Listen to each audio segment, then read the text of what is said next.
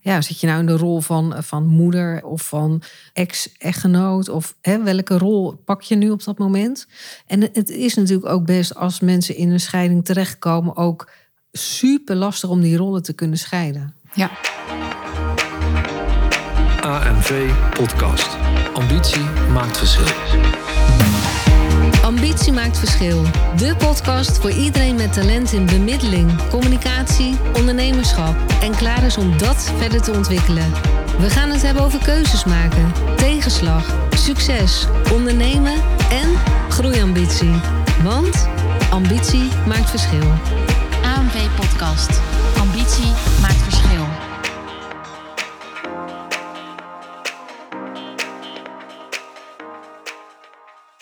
Leuk dat je weer luistert naar een nieuwe aflevering van de Ambitie Maakt Verschil podcast. En in deze podcast een uh, zeer speciale gast, mag ik eigenlijk wel zeggen. Ik heb uh, in de podcast Danielle Kerkhoff. Zij is, nou ja, ik mag wel zeggen, onze trainer, onze hoofdtrainer van AMV-opleidingen op het gebied van kind en scheiding. Nou, welkom Danielle, leuk dat je er bent. We hebben het eigenlijk al heel vaak gezegd dat we dit zouden gaan Ja, doen. Maar er kwam iedere keer niet van. Hè? Of, eh, de- ja, de, de tijd gaat ons altijd sneller vooruit als dat we willen. Maar laten we eens even een, eh, een ehm, introductie doen. Ja, Kun je wie jezelf ben ik? voorstellen? Ja, wie ben je? Gewoon even in het Ja, kort. Want we gaan ja. dadelijk alles nog uitgebreid bespreken. Ja, ja. Nou, Danielle Kerkhoff ben ik. Eh, ik wilde bijna zeggen 50 jaar, maar nee, dat ben ik nog niet. Wel gevierd, maar eh, ik ben het nog niet. Bijna, over een maand. bijna. Over een maand. Ja, de- ik, ik geef de training Die Kinderen Scheiden mee. En ik eh, ben ehm, begonnen als trainer nu een jaar of vier geleden.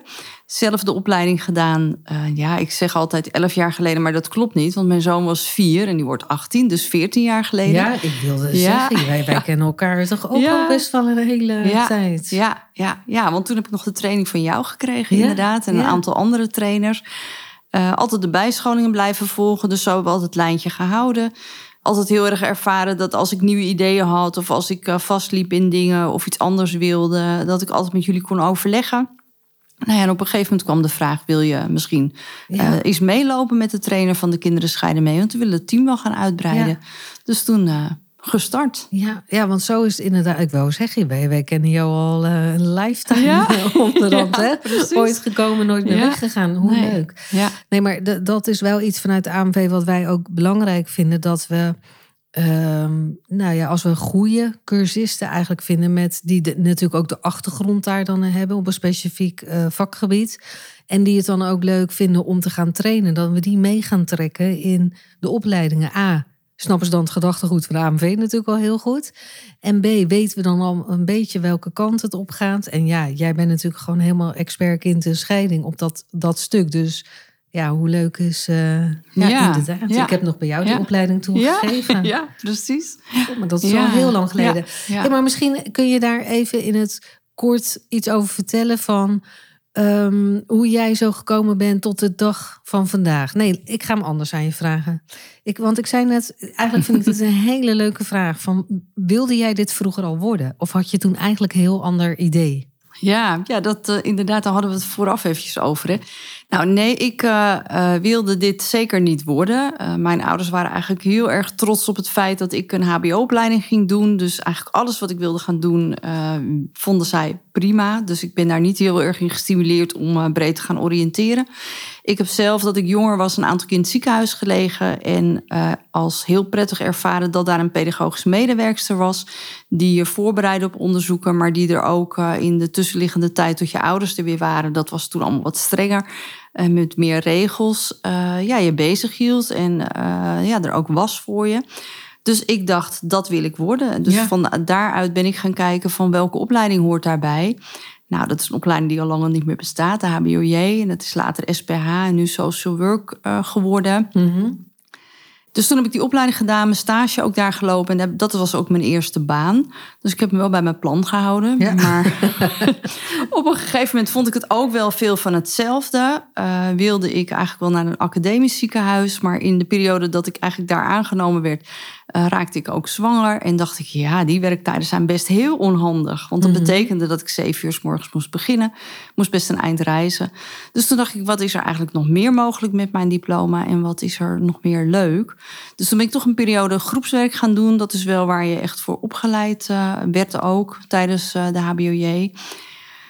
Vond ik ook leuk, maar vond ik ook wel veel zorgen. En dat paste me eigenlijk niet zo. Want wat, wat voor beeld krijg ik eh, bij groepswerk? Ja, groepswerk. Ik heb op een groep met jongeren gewerkt met gedragsproblemen en autisme en epilepsie. Ik eh, heb op eh, de naschoolse dagbehandeling gezeten. En dat waren veel jongeren die uitvielen op school en veel externaliserend eh, gedrag.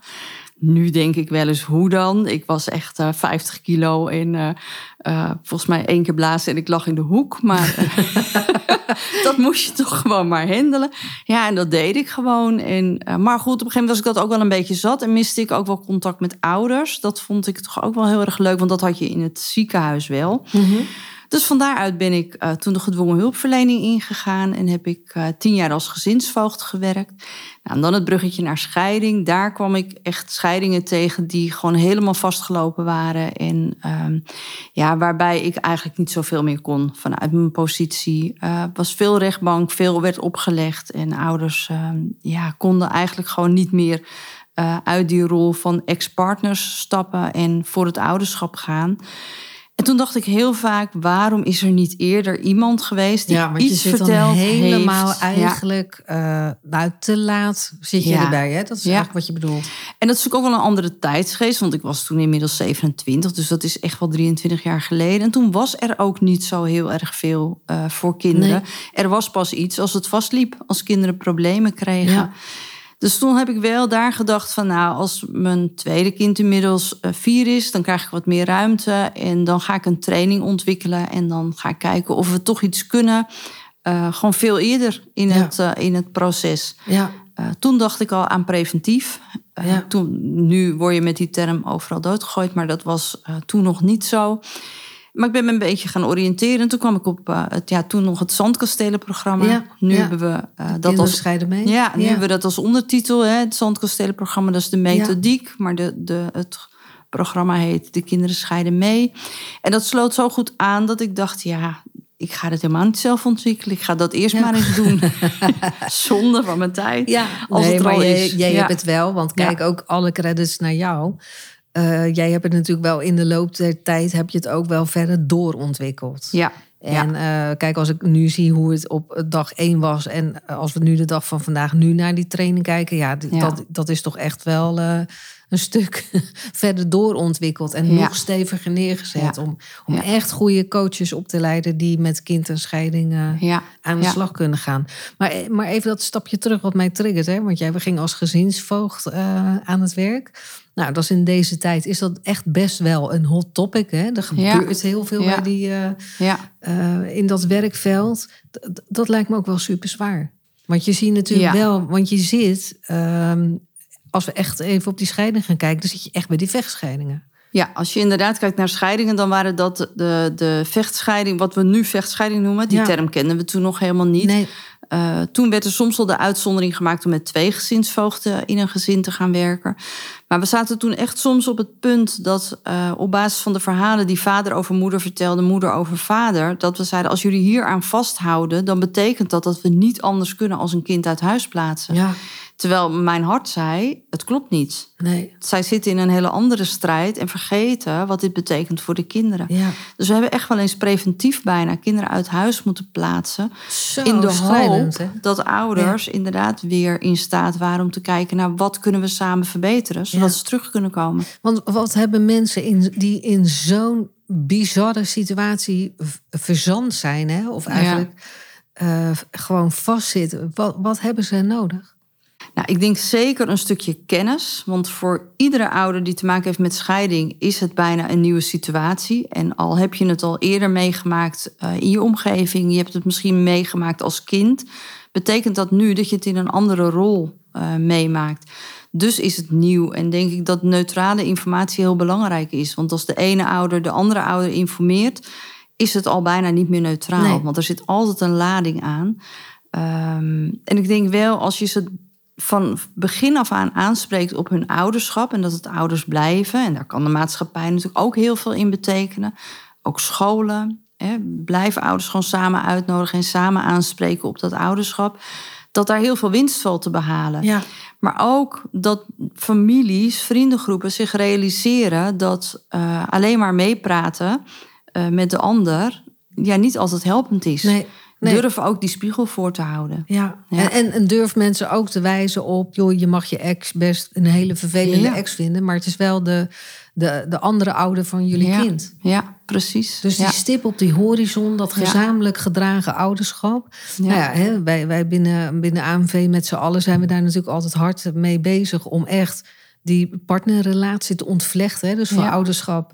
eh, of eh, van partnerschap naar ouderschap. Hè? Dat die Ja. transitie, want dat is het ook Ja. gewoon. Je, Ja. wat jij terecht al net zo mooi zegt van ja, in welke rol zit je ineens? Want ja, zit je nou in de rol van, van moeder eh, of van eh, ex-echtgenoot? Of hè, welke rol pak je nu op dat moment?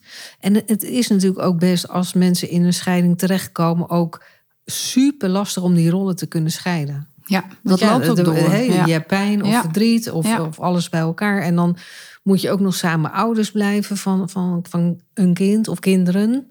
Nou, het is natuurlijk een behoorlijke uitdaging. Ja, en ik zeg ook altijd wel tegen ouders, inderdaad, als die bij mij zitten, want ik doe ook een stuk eh, naast de trainingen geven, scheidingsbegeleiding voor ouders en, en kinderen, dat ik ook inderdaad wel aangeef, kijk, dat je nog, als je samen in een huis bent, dan botsten mogelijk bepaalde normen en waarden al met betrekking tot de opvoeding, maar heb je nog een belang om het met elkaar op te lossen en het leuk te houden. een beetje gezellig Ja, precies. Ja. Ja, maar als maar dat dat- belang wegvalt... Ja, dan kunnen die, die verschillen ook vergroot worden. En als je daar dan je helemaal op gaat richten, ehm, ja, dan is een kind uiteindelijk niet geholpen. En dan kun je zomaar na een paar jaar eh, in de situatie terechtkomen dat je spreekt van een vechtscheiding. Ja. Ja, ja, Ja, ik, ik vind ook altijd wel, eh, weet je, ik ben daar ook altijd wel een beetje over na aan denken. Dan denk ik, er is zoveel aandacht nu voor het Ja. thema, er is zoveel ehm, be- begeleiding. eh, en, en er zijn nog nooit zoveel vechtscheidingen geweest. Nee, nee.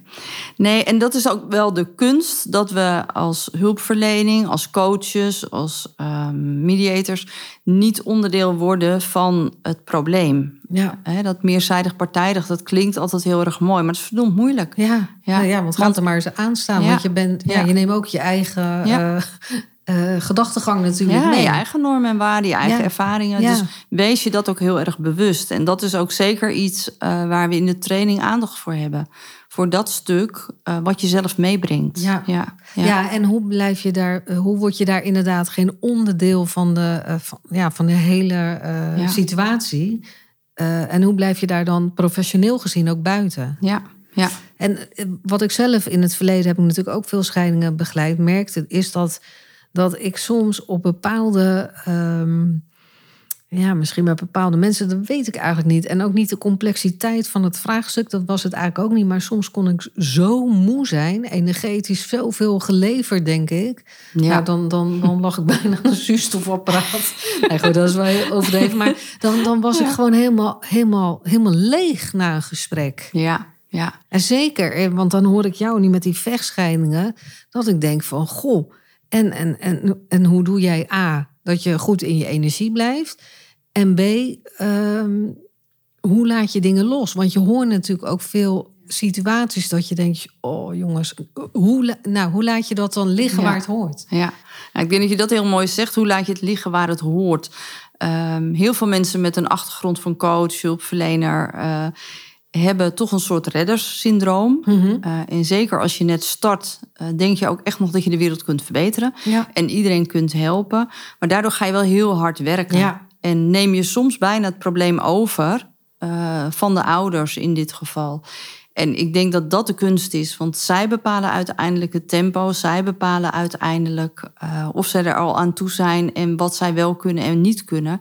Dus de kunst is wel om het bij hun te laten, achterover te leunen. Soms ga ik letterlijk achterover zitten. Ik merk altijd bij mezelf uh, dat als ik uh, aan tafel wat op mijn ellebogen ga steunen en meer naar voren ga, dat ik, oh, wie is er nu aan het werk? Uiteindelijk moeten zij het doen. Ja. En begeleid ja. jij het proces en kun je informatie geven, maar zij bepalen uiteindelijk wel uh, wat ze ermee gaan doen. Ja, dus, dus echt ja, bijna letterlijk terugschakelen. Ja. Dus ja. echt inderdaad, ja. want ja. ik merkte ook dan, je gaat te hard werken omdat je denkt, oh jongens, kom nou. Weet je wel, we hebben hier te maken met kinderen. Doe, het nou, doe het nou voor hun. Weet je En wel? vanuit inderdaad je, je drive hè, om, om het voor kinderen en ouders uiteindelijk beter te maken, is dat natuurlijk ook wel heel erg logisch dat we dat doen. Maar je helpt ze niet mee, want Nee. het is hun proces. En ehm, soms moet, er eerst, moet de situatie eerst nog erger worden. Wil je die stap kunnen zetten en wil je kunnen zeggen met elkaar van ja, we willen echt, we willen het echt als ouders gaan doen. We willen echt dat de situatie verbetert. En helaas is dat soms zo als ze pas dingen gaan zien bij hun eigen kinderen. ja. Terwijl wij ook wel zeggen vanuit de kinderscheiden mee en vanuit de hulpverlening. ehm, kinderen waar je niks aan ziet, zijn eigenlijk zorgelijker. Dus ik ben altijd heel blij als ouders toch de kinderen scheiden mee op hun pad hebben gekregen en met mij gaan overleggen. Want dan leg ik dat stukje uit. Ja. Dat op het moment dat kinderen niks laten zien, ehm, dat eigenlijk heel bijzonder is. Want Ja. het is zo'n ingrijpende gebeurtenis dat het Ja. bijna niet anders kan als dat het iets doet met een kind. Ja, ik, ik herken helemaal wat je zegt. Ik, ik had dat vroeger ook met mensen aan tafel in, tijdens een scheiding.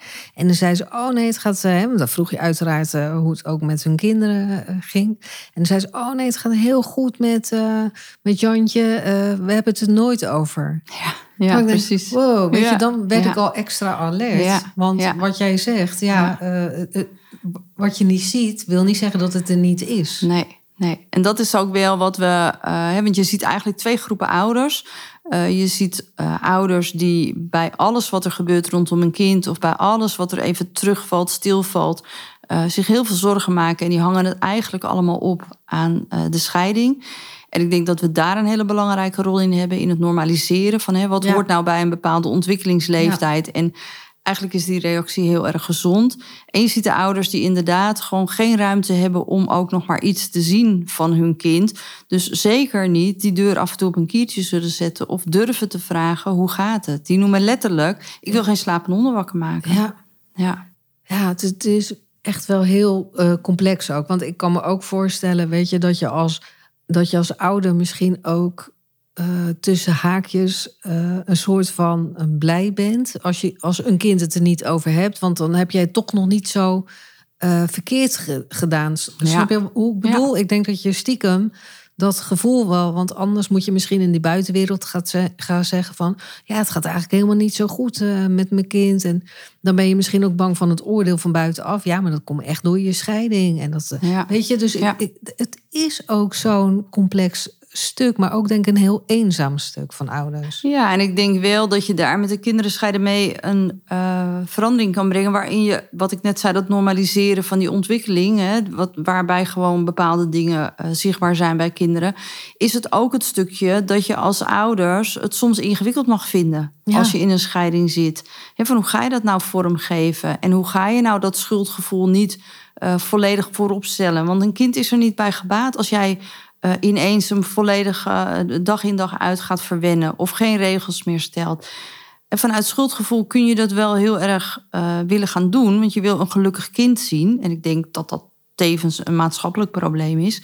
Uh, dat we alles, alles moet leuk zijn, alles moet gezellig zijn. Ja, en, en, en, alles het moet maakbaar zijn bijna. Ja, ja, en ik denk wel dat we, uh, zeker als het uh, gaat om scheiding, dat we juist moeten omarmen dat een kind iets laat zien en dat het af en toe huilt. En dat je dan helemaal geen diepe gesprekken hoeft te hebben, maar het mag er gewoon even zijn. Ja. Laat een kind gewoon even huilen, laat Ja. een kind gewoon even boos zijn. Ja. In, Ja. in het verleden heb ik ook nog training gevolgd bij uh, Martine Delvos. Ja. Nou, voor de luisteraar die denkt, wie is Martine Delvos?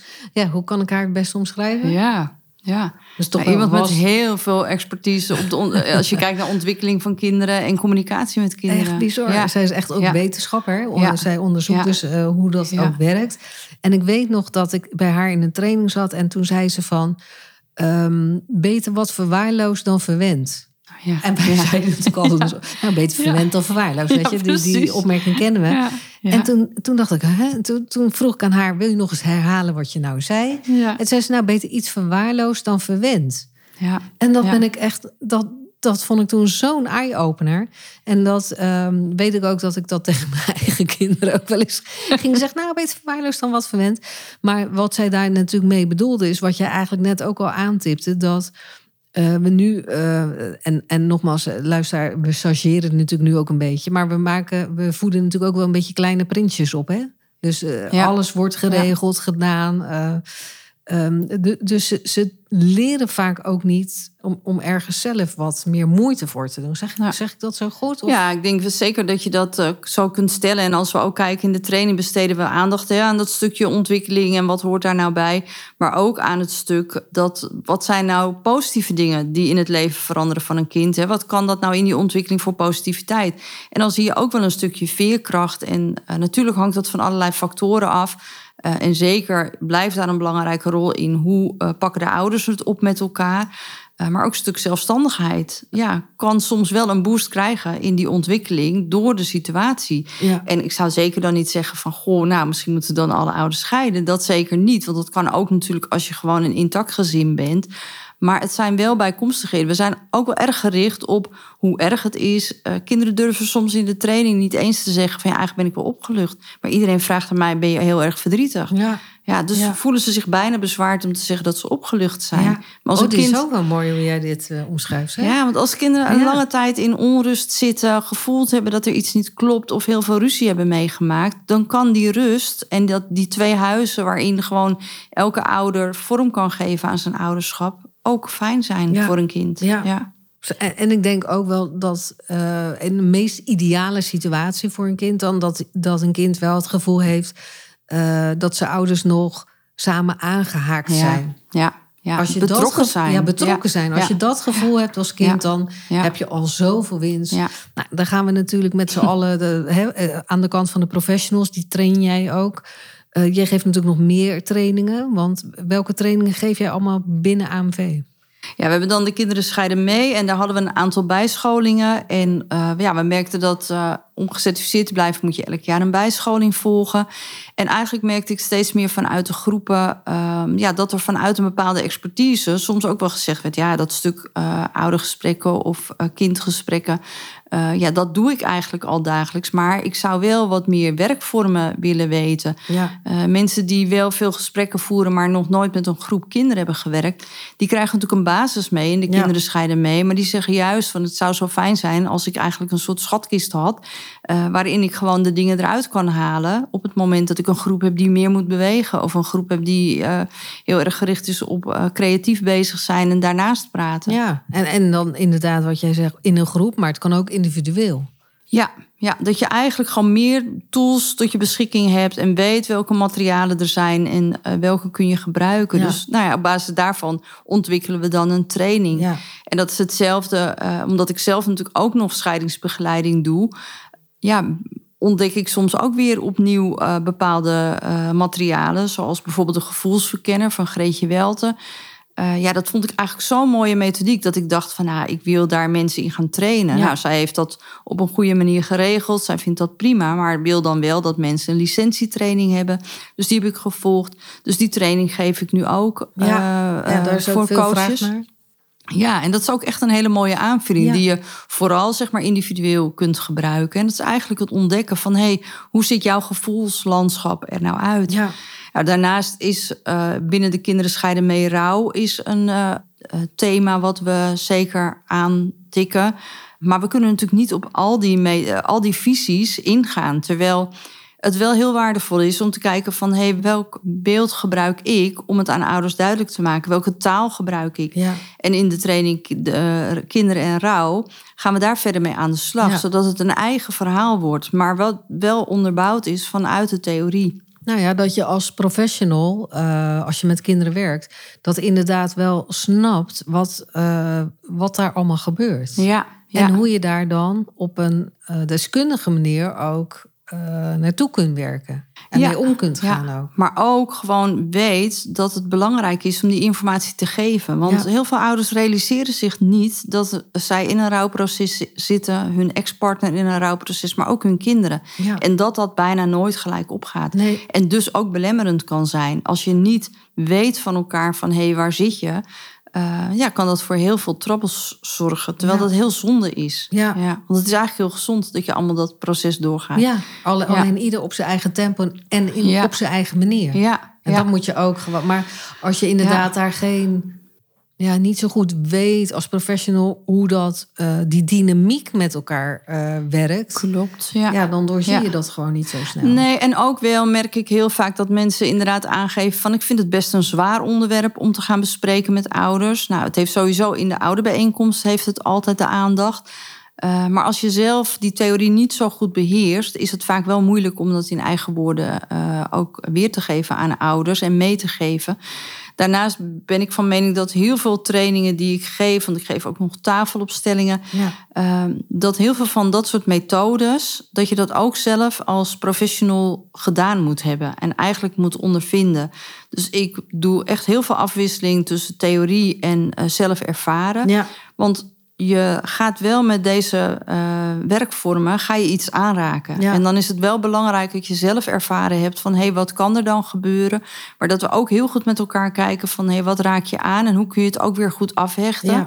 Maar ook hoe kunnen we blijven in de rol van coach of mediator eh, en niet op het therapeutisch vlak komen? Want daar Nee, leiden precies, wij niet want- voor op. Nee, daar, zijn, Nee. daar leiden wij niet voor op. Hè? Want dat, dat is wel mooi dat je dat nog wel even eh, benadrukt. Wij, wij zijn natuurlijk met z'n allen geen therapeuten. En Nee, dat. Dat, eh, dat is ook niet. Dus je werkt met een gezond systeem.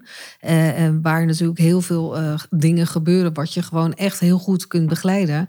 Maar dan moet je wel een toolbox hebben... Waar, Ja. dat je wel Ja. weet wat je aan het doen bent. Ja, En wat, wat ik toen ook wel een hele mooie eye-opener vond, is ehm, dat wij natuurlijk ook wel eens pro- scheidingsprofessionals eh, trainen.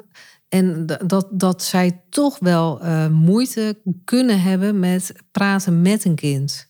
En praten met een kind is Ja. toch wat anders dan praten tegen een kind. Dat doen Ja. we heel snel thuis. Hè? Ja. Ruim je kamer op, doe dit, doe dat. Dan praat je tegen een kind en niet zozeer met een kind. En eh, ja, dat, hoe je dat moet doen en hoe je dan die veiligheid borgt. En, en hoe je dat terug gaat koppelen aan de ouders op een zo neutraal mogelijke manier. ja. Niet ja. dat je, ja, ik vergelijk het altijd dat je dat.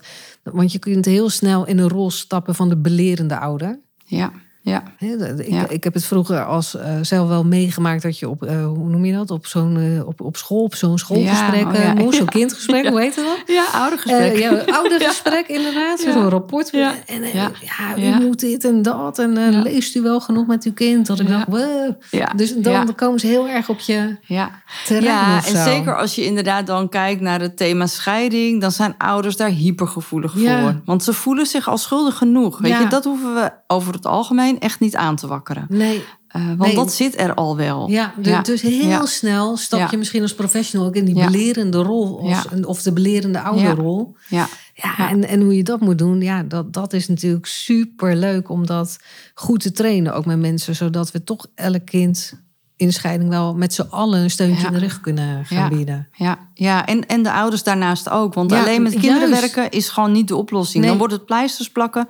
Een kind kan gaan denken dat het zijn probleem is. Terwijl het is een gezin. Als je het al van een probleem wil, wil spreken, dan is het een gezinsprobleem. Maar eigenlijk is het gewoon een gezinsthema. Maar, maar laten we dan eens kijken, want jij zei in het begin ook, hè, en daar zijn wij natuurlijk ook heel erg voorstander van hè, binnen AMV, is meer naar die preventie te gaan. Dus meer nou ja, voorlichting, maar gewoon veel sneller eh, als er wat is. Ja.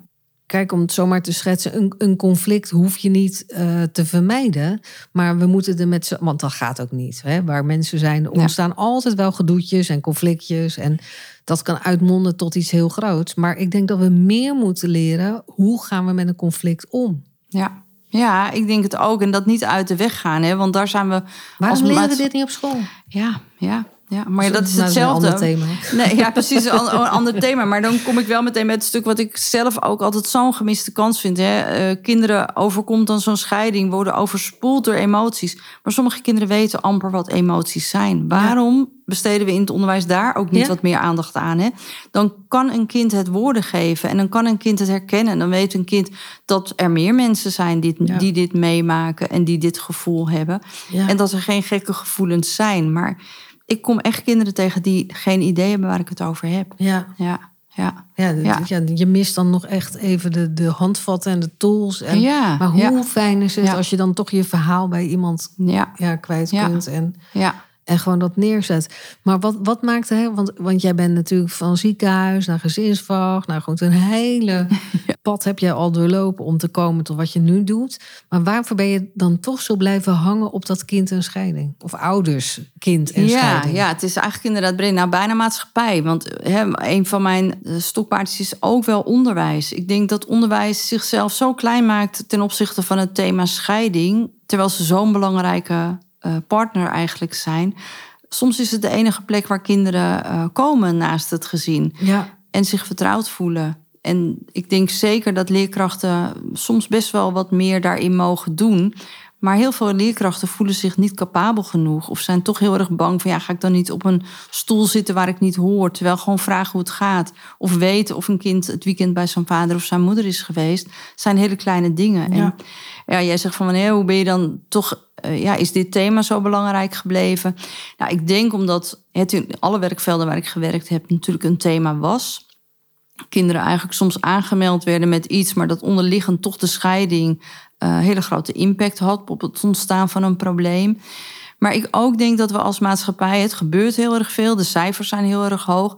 En we vinden het bijna al een soort van normaal. Terwijl Ja. als je een kind spreekt of een jongere, die zullen altijd zeggen van ja, mensen, eh, ik zie mensen het vragen, ik zie ze bijna iets aankruisen op een formulier. En dat is het dan. Maar het is Ja. voor mij niet normaal. Ja. Want het heeft voor mij dagelijks impact. En eigenlijk maakt het niet uit hoe oud ik ben. Ja. Want nu ben ik eh, bijna jong volwassen en ik vind het nog steeds lastig. Ja. ja, maar eh, kinderen hebben levenslang.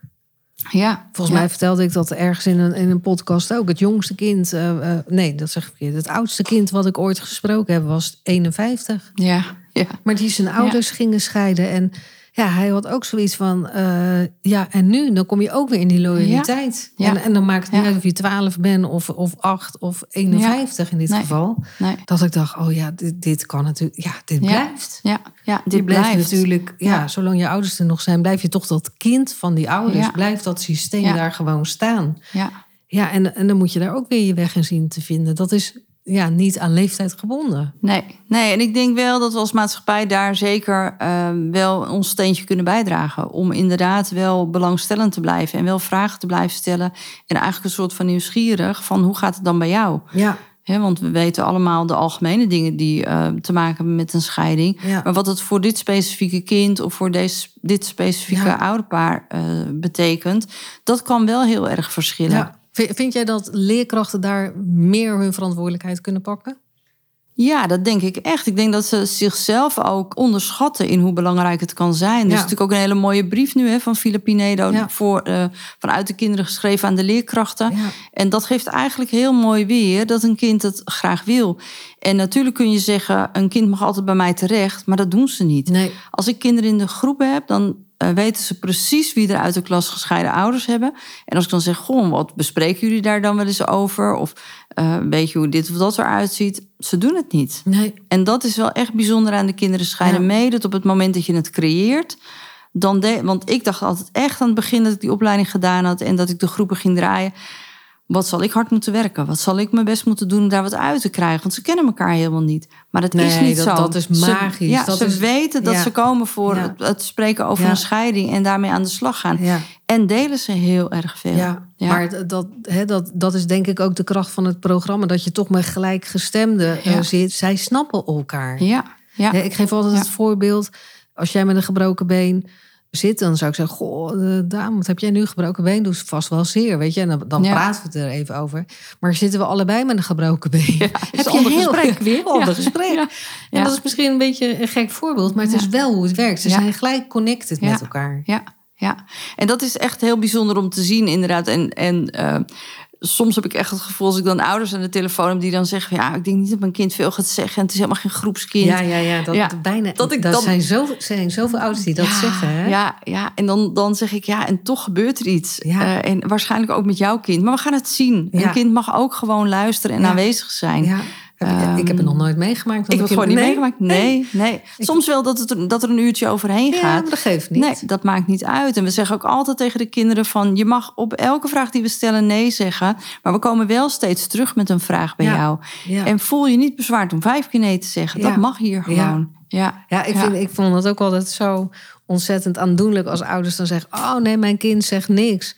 Dat ik denk, nou, de Ja. eerste moet ik dan nog Ja. eh, tegenkomen Ja. die niks gaan zeggen. Binnen, want ik denk dat, dat iedereen vindt het, als je in een, een, een moeilijke situatie zit, of hè, dan vind je het allemaal fijn als je aandacht krijgt. Ja. Dat jij ook Ja. jouw verhaal eens mag doen. Ja, precies. Dat jij inderdaad gewoon even centraal staat. Hè. Dat is natuurlijk ook wel wat we heel erg uitdragen naar ouders. Het gaat uiteindelijk om de kinderen. En Ja. daarom zitten we hier. Eh, soms zie je natuurlijk in een ouderbijeenkomst dat er nog heel veel andere vragen liggen. Of dat mensen heel veel behoefte hebben aan hun eigen persoonlijke situatie. En dat moet je dan echt parkeren. Ja. Daar moet je ouders dan echt een alternatief voor aanbieden. En of dat dan past bij jouw rol of dat het op een andere plek moet, bereid je daarop voor. Want Ja. er zijn altijd ouders die meer nodig hebben. Maar dat, het programma, daar staan de kinderen centraal. Ja. ja, Mooi. ja. ja. Want als jij nu een, ja, zou ik zeggen, een tip zou moeten geven aan ouders die nu bijvoorbeeld in een scheiding terechtkomen voor hun kinderen. Ja. ja, ik zou echt zeggen, ga deelnemen aan de Kinderen Scheiden Mee. Het geeft echt dat steuntje in de rug, zoals jij net noemde, eh, voor de kinderen, maar ook voor jezelf als ouder. Want je voelt je vaak toch zo onzeker in Ja. die periode. En kinderen nemen daar allemaal iets van mee in hun rugtas en het komt er wel uit op het moment dat het nodig is. Ja. Het is heel fijn dat het maar één keer is. Voor, kinderen is. voor sommige kinderen is dat ook echt meer dan genoeg. Ja. En de kinderen die meer nodig hebben, die pikken we er wel uit. Ja, precies. Want het kan En, ja. inderdaad, hè, wat jij zegt, in een groepsproces, dus met eh, leeftijdsgenoten, zeg maar. Maar het kan ook individueel. Hè? Als Ja. je zegt van, Ja. oh, nou, maar voor mij heel dat groepsproces niet. Dan kan Nee. dit eigenlijk, deze methodiek hierachter kan ook heel goed, nou ja, één op één, zeg maar, bij een Ja. kind, kinderen scheiden mee coach worden Ja. aangevraagd, hè? Of Ja. worden gedaan. Ja, of soms broertjes en, zusjes. gewoon ook in ja. je kind zo hard, Ja. hè? Ja, want wat ik ook wel doe, is inderdaad de broertjes en zusjes apart zien. Hè? Als ouders niet kiezen voor, eh, voor een groepstraject. Ja. En dan eh, start ik met de ouders. Daarna zie ik de broertjes en zusjes apart. Zie ik ze nog een keer samen en eindigen we met de ouders erbij. En dat is ook heel waardevol. waardevol. Ja. Ja. Want ja. laten we niet. ehm, eh, weet je, het, het is wel groter. Het is inderdaad niet, niet zo dat het. Oh ja, je, hebt, je bent weer kind van gescheiden ouders. Hup, een vinkje in een, eh, op een formuliertje. Nee. Het is wel groter dan dit. Ja, en wat natuurlijk heel mooi is aan de Kinderen Scheiden Mee... is dat kinderen ook uiteindelijk eh, in de eindpresentatie adviezen geven aan ouders. Ja. Dus niet aan Oh, hun ouders, dan, maar aan ouders. Ja. En ik kan het in het voorgesprek allemaal al genoemd hebben. Ze kunnen het allemaal al een keer bij de huisarts gehoord hebben of bij een coach. Maar op het moment dat ze het uit de mond van hun kinderen horen... dan Zo, heeft het gewoon een hele andere binnen, impact. Ja, ja. ja. ja, ik vond ook altijd wel eh, dat ik denk: wow, het raakt me echt in mijn hart. Want het is. ik- Ik denk dat dit wel de, de achterliggende, onderliggende gedachte ook moet zijn. Dat we altijd blijven kijken door de ogen van het kind. ja, ja. Vanuit die positie. Ja, Want de jongeren van nu zijn de volwassenen van de toekomst. En daar moeten we het voor doen. ja, ja, ja. Ik denk dat dat, je- dat, dat een hele mooie... Ja, toch? Daar Ja, gaan we mee uitspraak. Ik wou net zeggen, ik, Daar eh, daar heb ik niks meer aan toe te voegen. Deze gaan we gewoon helemaal afsluiten. Ja. Ik dan, nou ja, dankjewel voor, eh, voor de uitleg eventjes. Eh, A, zijn we natuurlijk heel blij met jou als trainer binnen AMV. En we gaan nog heel veel mooie dingen ook komend jaar weer op de, op de kaart Ja, zetten. Weer nieuwe ja. trainingen. Dus dat eh, blijft dat zeker volgen, luisteraar. En ik dank je wel voor het gesprek. Ja, jij ook bedankt. AMV Podcast. Ambitie maakt verschil. Dankjewel voor het luisteren. Uiteraard hopen wij dat jij hier nieuwe inspiratie of inzichten uit hebt gehaald voor weer een volgende stap. Als je met plezier hebt geluisterd en je bent nog niet geabonneerd op onze podcast, abonneer je dan via je favoriete podcast-app. Je kunt natuurlijk ook een review achterlaten. Daar zijn wij enorm blij mee. En als je vindt dat andere ondernemers naar deze podcast zouden moeten luisteren, deel deze podcast dan gerust met je netwerk. Wij zien nu al uit naar de volgende podcast. Dus graag tot de volgende keer. En weet, ambitie maakt verschil.